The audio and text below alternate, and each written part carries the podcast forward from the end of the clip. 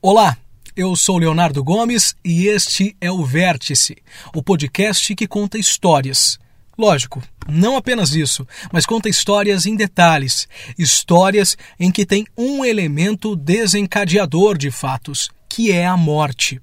Aqui nós iremos abordar de forma profunda, nesta primeira temporada, um dos casos criminais de maior repercussão da última década o caso Carli Filho, em que envolve um deputado estadual em pleno mandato que acaba bebendo, dirigindo e matando duas pessoas.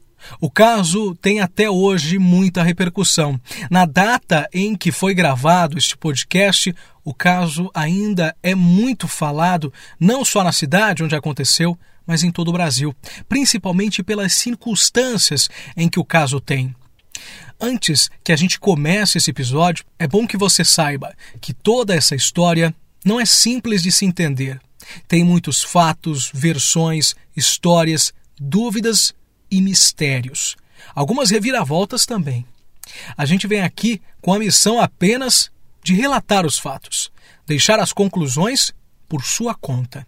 Mas, acima de tudo, fatos. Usando fatos, documentos públicos autos de processos, investigações, matérias que foram veiculadas na época em rádios e também emissoras de televisão, além de reportagens em sites e jornais. Tudo, como eu disse, amparado em fatos. As conclusões ficam por sua conta. Aqui Leonardo Gomes e este é o Vértice. Com um prazer imenso, eu apresento este que é um trabalho que faz parte da minha conclusão de curso como jornalista. E fica a dica: ouça com o fone de ouvido. Espero que goste.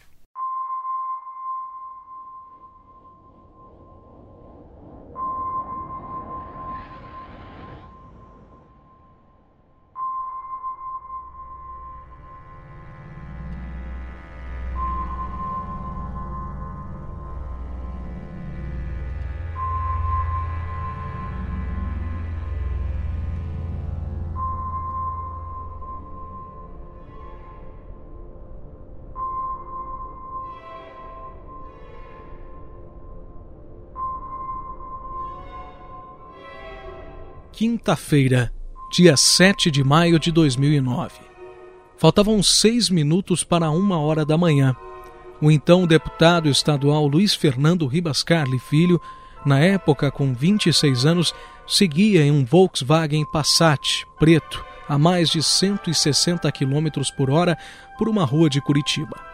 Na capital paranaense, assim como em outras cidades, quando passa da meia-noite, alguns semáforos ficam em alerta, com apenas a luz amarela piscando. Sinal que indica para os motoristas redobrarem a atenção, diminuir a velocidade e aí sim seguir em frente. Quando o deputado passou por um desses semáforos, ignorou todos esses cuidados e bateu no primeiro veículo que cruzou o caminho dele. No cruzamento, no topo de um morro, passou direto. O Passat decolou e aterrizou em cima de um Honda Fit, no qual estavam Carlos Murilo de Almeida, de 20 anos, e Gilmar Rafael Iared, de 26, a mesma idade de Carly Filho. Os dois morreram na hora. Gilmar Iared era quem conduzia o veículo e teve a cabeça decepada.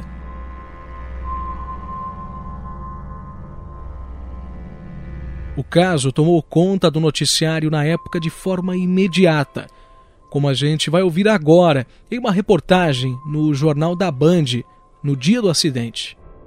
Um deputado do Paraná, que dirigia a quase 200 quilômetros por hora num carro blindado, provocou um acidente que matou dois jovens em Curitiba. O parlamentar foi internado em estado grave. Uma carcaça retorcida foi só o que sobrou do Honda Fit depois do acidente. O impacto foi tão forte que o teto foi arrancado pelo Passat blindado do deputado. O motorista e o passageiro, um rapaz de 20 e outro de 26 anos, morreram na hora. O deputado Fernando Ribascali Filho, que provocou o acidente, teve traumatismo craniano grave, com fraturas múltiplas e está em coma na UTI deste hospital. O hospital em questão era o evangélico. Ele ficou na UTI por cerca de três dias e depois foi transferido para um hospital em São Paulo. Quando ainda estava desacordado, um exame indicou que Carly Filho tinha 7,8 decigramas de álcool por litro de sangue, o que indicava que ele estava bêbado no momento da batida. Ao longo das investigações, foi descoberto ainda que o ex-deputado estava com o direito de dirigir caçado. Ele tinha uma centena de pontos na carteira e mais de 20 infrações por excesso de velocidade. Mas todos esses fatos, eles foram descobertos ao longo dos dias que se passavam. Em um primeiro momento, só para você ter ideia, haviam informações desencontradas. Boatos e versões começaram a aparecer a partir daí.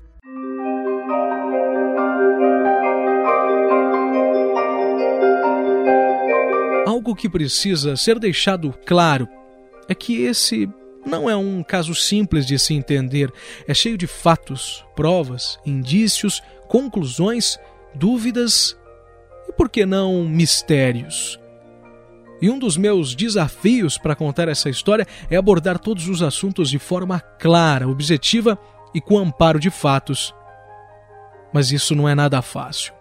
Por isso é preciso organização organizar os acontecimentos para poder entender como tudo aconteceu. Afinal, quem eram os envolvidos? O que faziam antes da tragédia?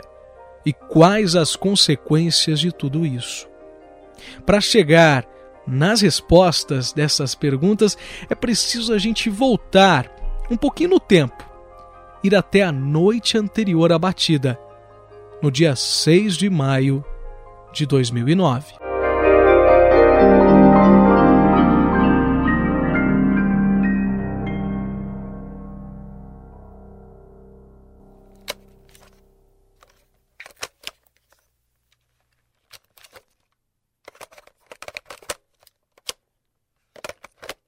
Que a polícia do Paraná divulgou novas imagens do deputado Fernando Ribas Carli Filho, horas antes do acidente que terminou com a morte de mais de dois jovens em Curitiba. As imagens foram feitas pelas câmeras de segurança do restaurante onde esteve o deputado Fernando Carli Filho na noite do acidente e mostram o deputado de 26 anos acompanhado por um casal de amigos o deputado passa com duas taças de vinho nas mãos. O amigo dele, que também aparece nas imagens, foi ouvido ontem pela polícia. E segundo o delegado Armando Braga, ele informou, esse amigo teria informado que o deputado, na noite do acidente, não teria condições, ou seja, não teria segurança necessária, foi o termo utilizado por ele, para sair do restaurante dirigindo na noite do acidente.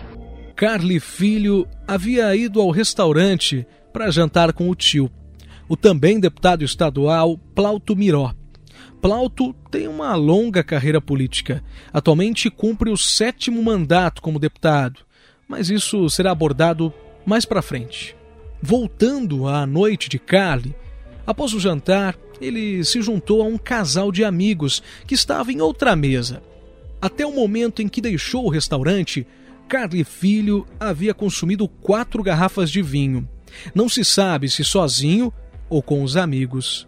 A quantidade de bebidas ficou registrada na nota fiscal do estabelecimento. Em depoimento à Justiça, em 2010, o segurança do restaurante, Altevir Gonçalves dos Santos, confirmou que o então deputado havia bebido bastante. A atenção que me chamou a minha atenção foi que o fato que ele, né, a maneira que ele saiu do restaurante. Ele estava saindo do restaurante, né, completamente bêbado não é uma pessoa normal. A testemunha ainda disse que na saída do restaurante, o casal de amigos chegou a oferecer uma carona para o deputado. E nisso o casal estava saindo com, né, com ele, segurando ele, pedindo para ele, por favor, não, vamos lá, vai lá com o casal, tá te chamando, vai com eles ali, o carro vai ficar tranquilo, vai ficar, vai ficar guardado seu carro, ninguém vai mexer. Só que ele soltou no carro. Ele saiu do carro, soltou do carro, normalmente, pulou no carro, e eu segurei ele para não ser atingido, se machucar mais, muito mais ainda. Aí o acusado entrou no veículo dele. Quem pergunta é a promotora de justiça Danusa Nadal. Sim. Como é que foi a partida dele dali? Muito veloz. Ele saiu O detalhe que o senhor pode nos dizer que ocorreu ali? É, ele saiu ali muito rápido demais, saiu a alta velocidade, entrou à direita ali, né, que vai perto ali do hospital dos olhos, e foi embora dali. Inclusive até comentei para os meninos, falaram, isso não vai dar certo. A vida de Carly Filho mudaria drasticamente minutos após a saída daquele restaurante. E não só a dele, mas também das vítimas e familiares.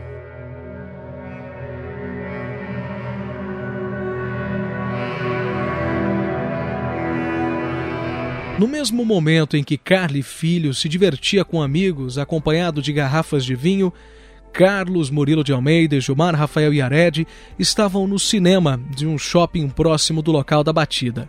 Por volta da meia-noite e 45, os amigos deixaram o shopping e percorreram cerca de um quilômetro até o cruzamento das ruas Paulo Gorski com a Monsenhor Ivo Zanlorenzi. De acordo com as investigações, os jovens vinham pela Paulo Gorski e viraram à esquerda na rua Monsenhor Ivo Zanlorenzi. Ao entrarem nessa via, foram acertados pelo carro do então deputado. Câmeras do posto de combustível, que fica na esquina onde ocorreu o acidente, registraram as últimas imagens do carro onde estavam os dois rapazes que morreram.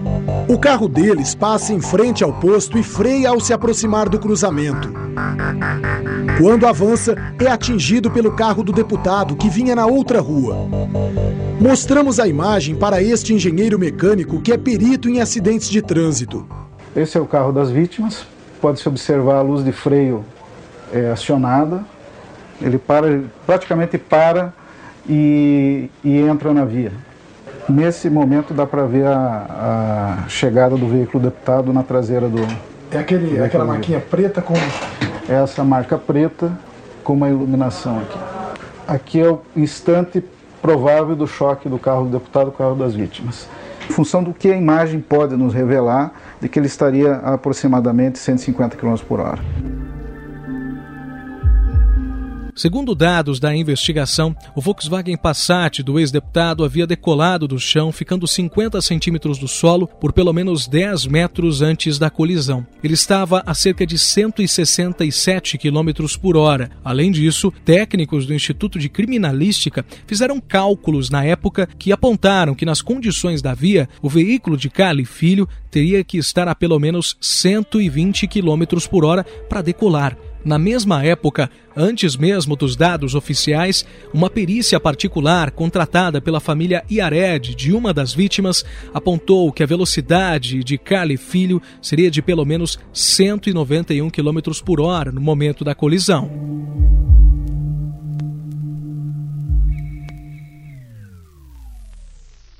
Para poder entender esse caso, é preciso atenção e cuidado nessa organização de tantas informações. Você já deve ter percebido que são muitos dados, muitas falas, muitas versões e muitas conclusões que a gente já trouxe. E a gente nem está no começo ainda. Nem estamos no começo dessa história que durou e dura alguns anos. E para que, de fato, você consiga entender como se deram as investigações na época e quem eram as pessoas chaves dela, precisamos dividir toda essa história de forma didática, como se fosse um calendário distribuído em datas chaves de maior importância.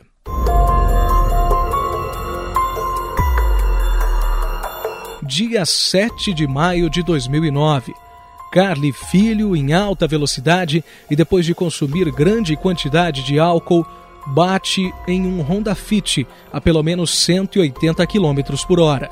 Dois jovens morrem na hora.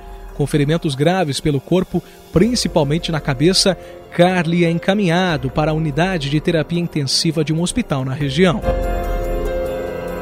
Dia 8 de maio, Testemunhas que viram o acidente confirmam que o carro de Carly Filho estava em alta velocidade e decolou segundos antes da batida. Dia 10 de maio. Após leve melhora no quadro clínico, Carly Filho é transferido para o Hospital Albert Einstein, em São Paulo. Dia 12 de maio. Reportagens da imprensa na época mostraram que o então deputado estava com a carteira de habilitação suspensa e não poderia dirigir desde julho do ano anterior. Ele acumulava 30 multas de trânsito nos últimos seis anos, sendo 23 por excesso de velocidade. Além disso, o número de pontos na carteira de motorista chegava a 130.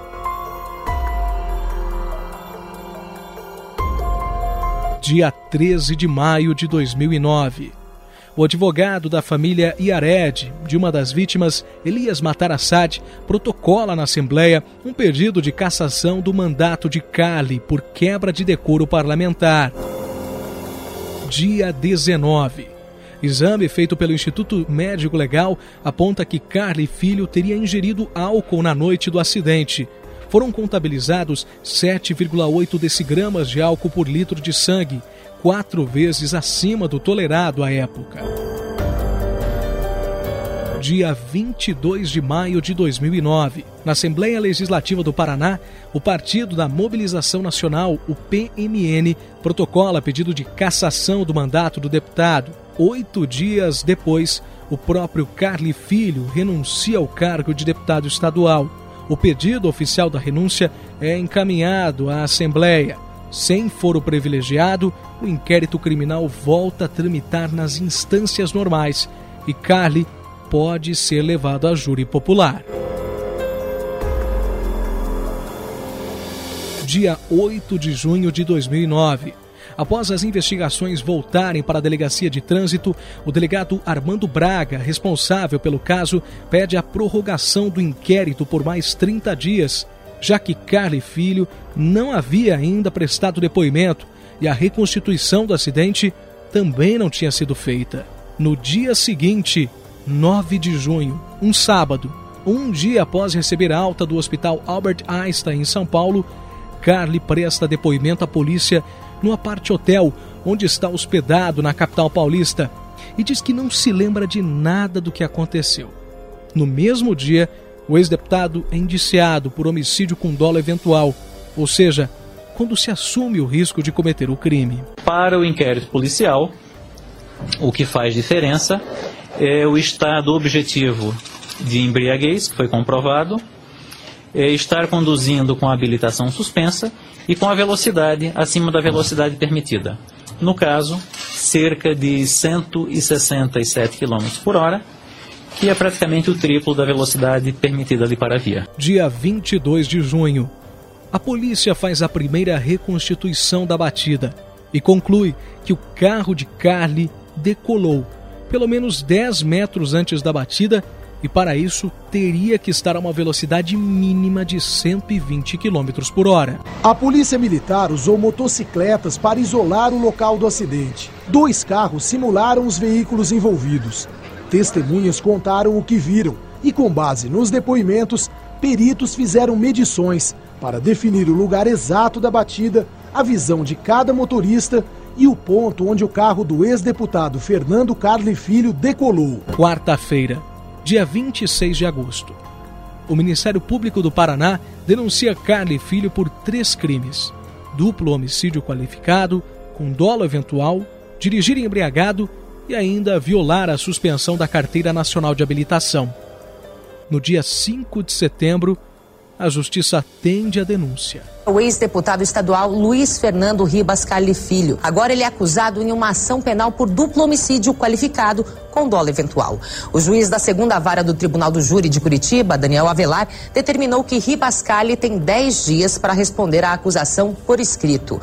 O juiz afirmou ainda que a partir do material entregue pelo Ministério Público é possível ter indícios de que a responsabilidade pelo acidente é de fato de Cali Filho. Na manhã seguinte à tragédia, a imprensa local repercutia o episódio, mas ainda sem detalhes. Nos jornais, sites e na televisão, as informações dadas eram sobre um acidente grave envolvendo três pessoas. Duas delas haviam morrido na hora. Em alguns lugares, davam conta que havia um racha no local. Nas primeiras horas, não se sabia que um dos envolvidos era um deputado estadual. Até mesmo a família de Carly Filho só ficou sabendo da batida por volta das 10 horas da manhã, quando a funcionária do apartamento do então deputado viu as imagens do acidente na televisão e reconheceu o deputado pelo cabelo e a roupa, e imediatamente avisou a família que começou a fazer buscas por hospitais.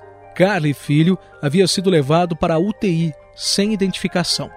Isso porque após a batida, a carteira e o celular dele foram furtados. Nem mesmo a polícia sabia que o deputado era um dos envolvidos. Além da falta de documentos, o carro de Carly estava no nome de uma empresa do pai, e isso limitou a identificação. Perto da hora do almoço, o delegado Armando Braga, da Delegacia de Delitos de Trânsito, tomou conhecimento de que Carly Filho estava internado em estado grave no hospital evangélico. Com o passar das horas, o delegado pediu para alguns policiais irem até o local da batida e perguntarem se alguém viu o que aconteceu. Ao chegarem no local, encontraram uma das poucas testemunhas do acidente. Alice de Lima, que, segundo ela, viu tudo. Foi ali que as cenas do que poderia ter acontecido começaram a ser montadas no quebra-cabeça das investigações. Em uma entrevista à RPC, afiliada da TV Globo, ela contou o que viu. Estava aqui fora e daí o carro branco entrou devagar e o outro veio em velocidade alta, subiu, tipo, encavalou em cima, passou por cima e foi embora e o outro foi. Daí, né, aquele meio daquela fumaça, eu corri para ver se tinha alguma coisa para fazer. Quando eu vi, nossa, não tinha situação, não conseguia nem olhar aquilo. Alice morava em frente ao local da batida e trabalhava em um bairro chamado Cidade Industrial, que fica próximo dali. Ela costumava chegar por volta da meia-noite e meia em casa e, antes de dormir, fumava um cigarro no quintal de casa.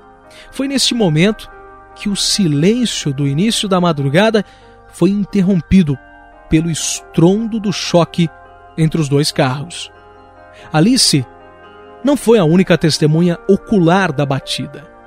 Como já adiantei, teve mais uma pessoa que viu todo o acidente.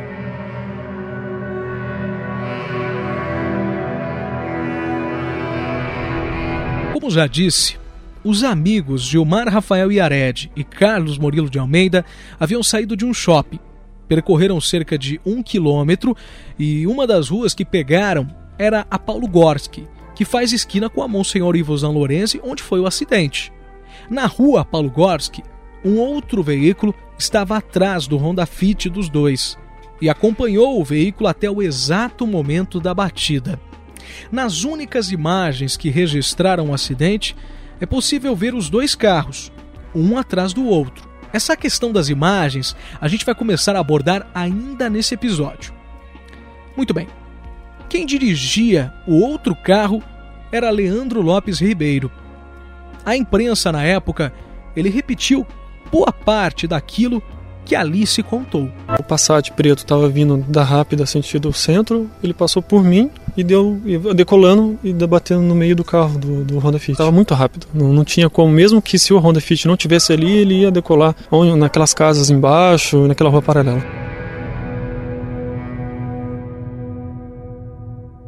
Enquanto a polícia iniciava as investigações, Carly Filho estava entre a vida e a morte na UTI do Hospital Evangélico, em Curitiba. E por outro lado, as famílias das vítimas enterravam os rapazes. Nessas primeiras horas, poucas provas e elementos ajudavam a polícia a ter conclusões sobre o que aconteceu.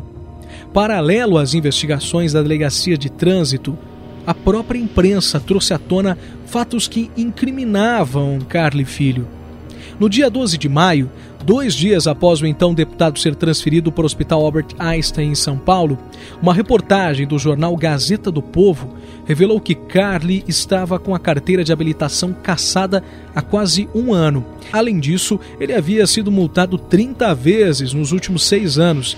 23 dessas multas eram por excesso de velocidade e acumulava ainda 130 pontos na carteira. Poucos dias depois, em reportagem no programa Fantástico da TV Globo, foi publicada a nota fiscal do restaurante em que Carly Filho jantou com o tio e depois se reuniu com os amigos. Foi comprovado que foram consumidas quatro garrafas de vinho. A confirmação de que o então deputado estava bêbado durante a batida chegou no dia 19 de maio, quando um exame do IML registrou grande quantidade de álcool na corrente sanguínea de Carly. No mesmo dia, esse novo elemento virou destaque do noticiário, como a gente vai ouvir nesse trecho do telejornal Bom Dia Brasil da TV Globo. Vamos ao vivo até Curitiba falar com a Ana Zimmermann. Ana, qual a quantidade de álcool encontrada no sangue do deputado? Bom dia. Foram 7,8 decigramas de álcool por litro de sangue, quase quatro vezes mais do que o tolerado pelo Código de Trânsito, uma quantidade que configura crime. O resultado saiu apenas 12 dias após o acidente, porque o exame só foi pedido no fim da semana passada e foi feito com uma amostra de sangue que tinha sido retirada horas depois da batida e que estava guardada num banco de sangue. Ontem, a Assembleia Legislativa do Paraná abriu uma sindicância que iniciou o processo de cassação do deputado Fernando Califilho. A notificação foi enviada ao hospital em São Paulo, onde Califilho está internado. E mesmo sob licença médica, o deputado tem 10 dias para se defender. Serão pelo menos dois meses até que a Comissão de Ética da Assembleia decida se envia o pedido de cassação ou não ao plenário. E o deputado também tem de se defender dentro do partido ou pode ser expulso do PSB. Não foi preciso esperar dois meses para o envio do pedido de cassação do deputado na Assembleia Legislativa. Carly Filho renunciou ao mandato dez dias após a publicação do exame de sangue em 29 de maio. Com isso, ele perdeu o foro privilegiado e passou a ser investigado como qualquer outra pessoa. Entre todas as provas que poderiam ser esclarecedoras, logo no início das investigações, o registro em imagens do acidente sempre foi questionado. Apenas duas imagens foram encontradas, as duas de câmeras de segurança de um posto de gasolina que fica na esquina entre as ruas Paulo Gorski e Monsenhor Ivo Zanlorenzi, o local do acidente. As câmeras registraram o acidente de forma parcial, sem muita visibilidade. Em uma das imagens, a gravação chega a travar e suprimir alguns segundos. E a gente vai abordar isso um pouco mais para frente aqui no programa. Os radares que passam pela região do acidente também não registraram o carro usado por Carly Filho. Porém, horas antes do acidente, os mesmos equipamentos registraram centenas de carros nos mesmos trechos inclusive veículos que circulavam abaixo do limite de velocidade. O radar mais próximo do acidente, na rua Monsenhor Ivo Zanlorenzi, quase na esquina com a rua Granico, a cerca de 600 metros do local da batida, gravou 210 placas de carros entre as 11 horas da noite do dia 6 de maio às 2 horas da manhã do dia seguinte. O acidente ele aconteceu por volta da meia-noite e cinquenta, como a gente já comentou. Mas, estranhamente, deixou de registrar as passagens de carros por uma das faixas. Segundo os relatórios anexados no inquérito, durante três horas, a faixa mais próxima do radar não foi trafegada por nenhum veículo. Tantas inconsistências deixaram muitas dúvidas para a polícia e principalmente para as famílias das vítimas, que denunciavam na época uma possível manipulação. Mas se a falta de imagens do acidente do veículo de Carly Filho é proposital, a quem isso beneficia? Afinal, nesta altura, o então deputado já estava bastante incriminado. Imagens poderiam apenas reforçar conclusões já existentes. Como é possível radares simplesmente pararem de registrar carros em apenas uma das faixas? E como podem gravar centenas de placas em pelo menos cinco trechos diferentes e não a do Passat do deputado? As respostas para essas e outras perguntas você ouve no próximo episódio de Vértice, o caso Carly Filho. Até lá!